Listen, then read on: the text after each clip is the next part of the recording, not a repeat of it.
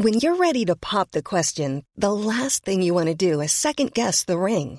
At Bluenile.com, you can design a one of a kind ring with the ease and convenience of shopping online. Choose your diamond and setting. When you find the one, you'll get it delivered right to your door. Go to Bluenile.com and use promo code LISTEN to get $50 off your purchase of $500 or more. That's code LISTEN at Bluenile.com for $50 off your purchase.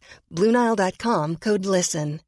When you make decisions for your company, you look for the no brainers. And if you have a lot of mailing to do, Stamps.com is the ultimate no brainer. It streamlines your processes to make your business more efficient, which makes you less busy. Mail checks, invoices, legal documents, and everything you need to keep your business running with Stamps.com. Seamlessly connect with every major marketplace and shopping cart. Schedule package pickups and see your cheapest and fastest shipping options from different carriers. With rates up to 89% off USPS and UPS rates. And with the Stamps.com mobile app, you can take care of mailing and shipping wherever you are. Make the same no-brainer decision as over 1 million other businesses with Stamps.com. Sign up with Code PROGRAM for a four-week trial, plus free postage and a free digital scale. No long-term commitments or contracts. That's Stamps.com. Code PROGRAM. The biggest breaking news stories and outspoken opinion. The Breakfast Briefing with Julia Hartley Brewer on Talk Radio. Julia Hartley Brewer at breakfast on Talk Radio. Good morning to you. This is Talk Radio Breakfast Show with me, Julia Hartley Brewer. So much to talk about. I mean, the fact that even in my headlines, we haven't even got round uh, to uh, cash for honours. Um, the idea that the closest aid uh, to the heir to the throne is is happily uh, going around writing letters to random Saudi billionaires saying, "Would you like an honour in return for some cash uh, for a charity?" Um, the fact that that doesn't even warrant a headline story tells you what a dire strait we are in this morning. I don't want to be the voice of doom and gloom on what is a, a lovely day. We're finally getting that Indian summer we were, we were promised, so we're going to get three days of sunshine by all accounts and lovely warmth. Very nice indeed. But I have to say, I, I barely slept a wink last night with the the anger that I and the despair that I am feeling over so many things in this country going wrong, and MPs finally, at long last, finding their backbone. How amazing! MPs finding their backbone, standing up to the government en masse. What's it about? Sodding national insurance contributions, not civil liberties, not the right of children to get an education, not not safety uh, from from vaccines that won't actually keep children any safer than they already are. None of that. No, no, no worries about basic freedoms to earn a living or leave your home. No, none of that. No, they're not standing up on any of that. They're standing up on national insurance contributions. And whether you agree or disagree with that policy, is this is this the only thing these Tory MPs care about? Well, we're going to be talking to a number of them later in the show, and we'll find out why this is finally the issue they've decided to wake up on. Well, we'll talk about it also with my guest who's joining me all this morning, Darren Grimes, who's director of the Conservative channel Reasoned UK. Good morning to you, Darren. Morning, Julia. Oh, I mean, what what what happened? I mean, what what has gone wrong with our country that that, that this government can say one thing, do another five minutes later, again and again and again, and mm and everyone just goes, oh, okay, and just carries on. I mean, what, what what is going on? Well, I mean, there's nothing like uh, uh, having no opposition whatsoever, is there, to, to make it sort of easy for the Conservative Party to break so many, one, manifesto commitments, but two, uh, the pledges it's made to yeah. the British people, like on vaccination passports, which you've already mentioned, um, and of course in in the manifesto that triple lock on raising taxes. That's mm. gone out the window now as well, reportedly. So there are so many ways in which, if there were an actual robust opposition in this country, yeah. Boris Johnson would feel his feet on the fire. But I'm afraid he just doesn't, Julia. But, again, but, but, but even if there was just any backbone within the Conservative yeah, Party, true. I'm sorry, fundamentally, as much as you, you and I are not fans of Keir Starmer, mm. um, I mean, utterly ineffectual, spineless. Um, I mean, I'm frank. I mean, he's perfectly nice to chat to. Uh, he doesn't come on the show, of course, because he's spineless. Because if you're not willing to go and be, you know, challenged on your on your views, and you only want to talk Yeah. to the Guardian and Sky News, well, fine, that's your choice. But uh, it, it it tells me that you're not convinced that you could your your arguments can stand up to robust uh, challenge. Um, but but fundamentally, he's not in charge of the country. The Conservative Party is. They've got a massive majority. Um, they can basically push through anything they want, and they. I mean. I, I, I mean, the idea that we're supposed to be outraged. Oh, oh, they're going to break a manifesto pledge. I mean, I think we're well past that. When we've been Yeah. locked in our homes, when the economy has been trashed, when our children's education has been ruined, uh, when we've got well, in, about- in, what, in a few years' time, we're going to have 13 million people on the waiting list for health treatment because we had a national COVID service, not a national health service uh, for 18 months. When we're going to be required to show proof of our medical treatment with a vaccine passport to go about our normal life, to go to a, a nightclub or a concert or a football match, uh, despite there's not a single justification for it at all on any basis, medical, social, anything.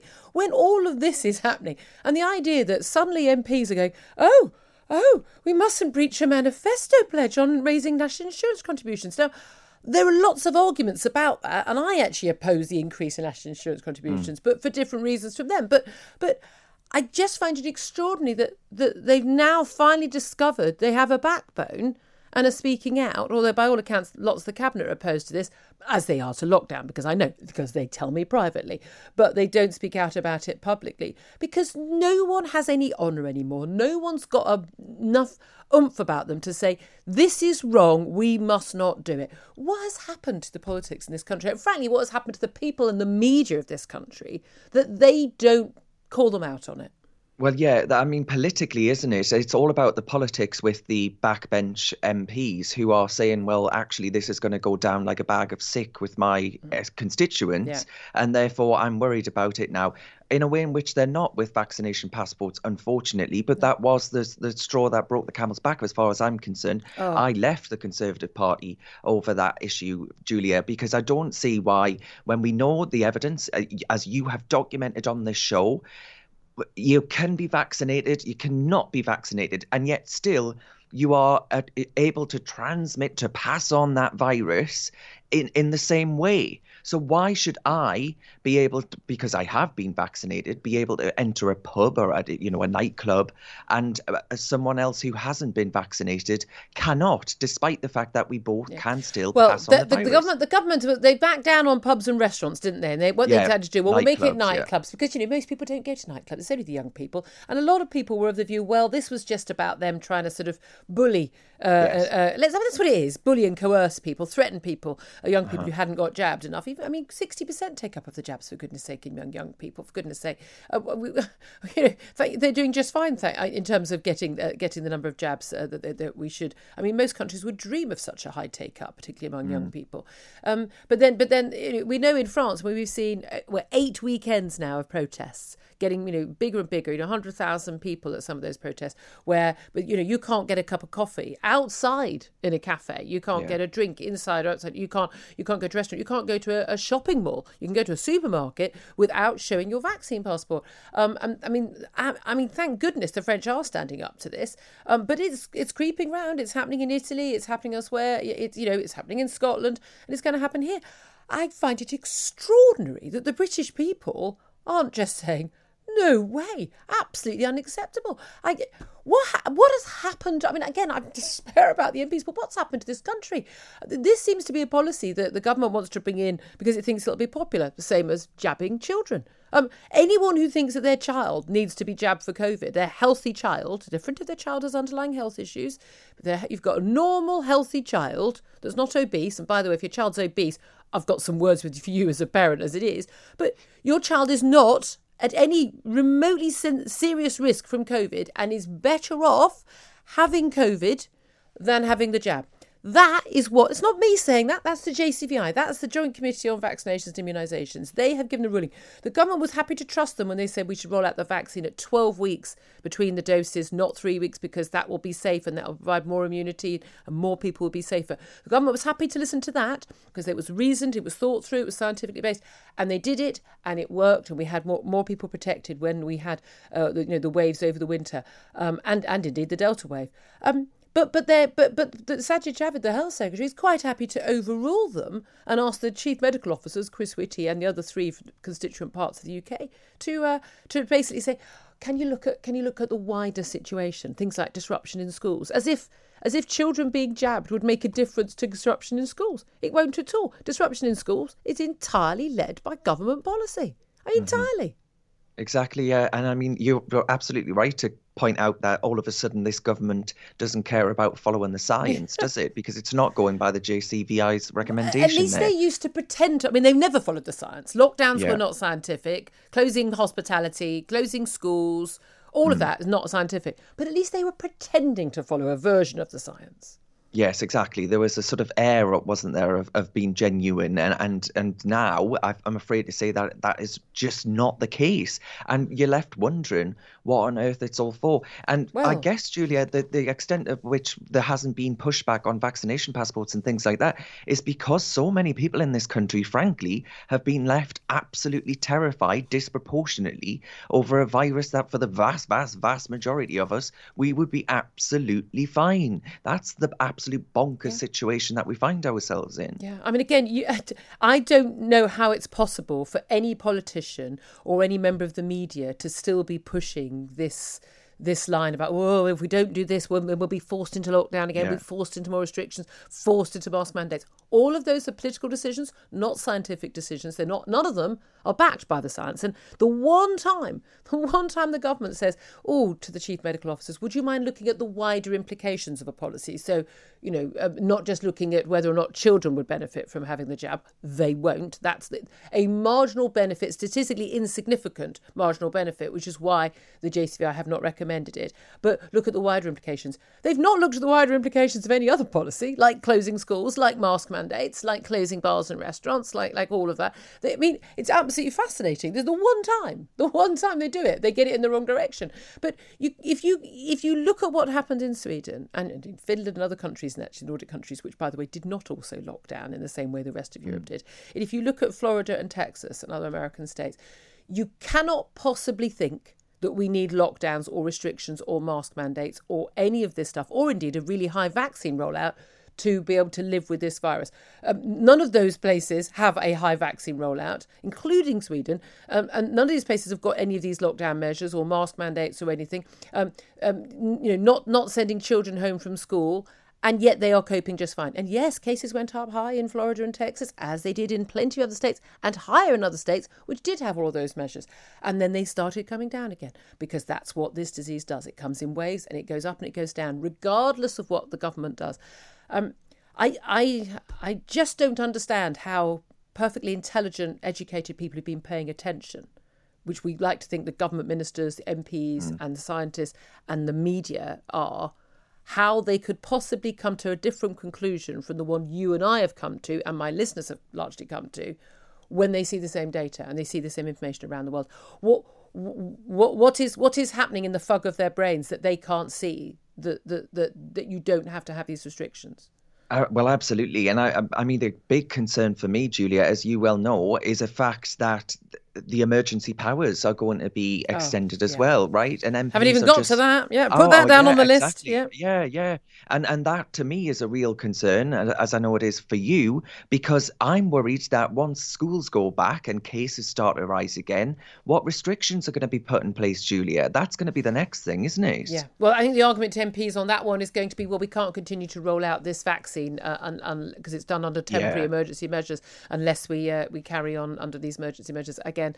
Well, let's just have very specific emergency measures just for that. Then, the I mean, you know, we're we're over eighteen months in. This I've said yeah. this a million times. I have tweeted this a million times, and I don't understand people don't get it.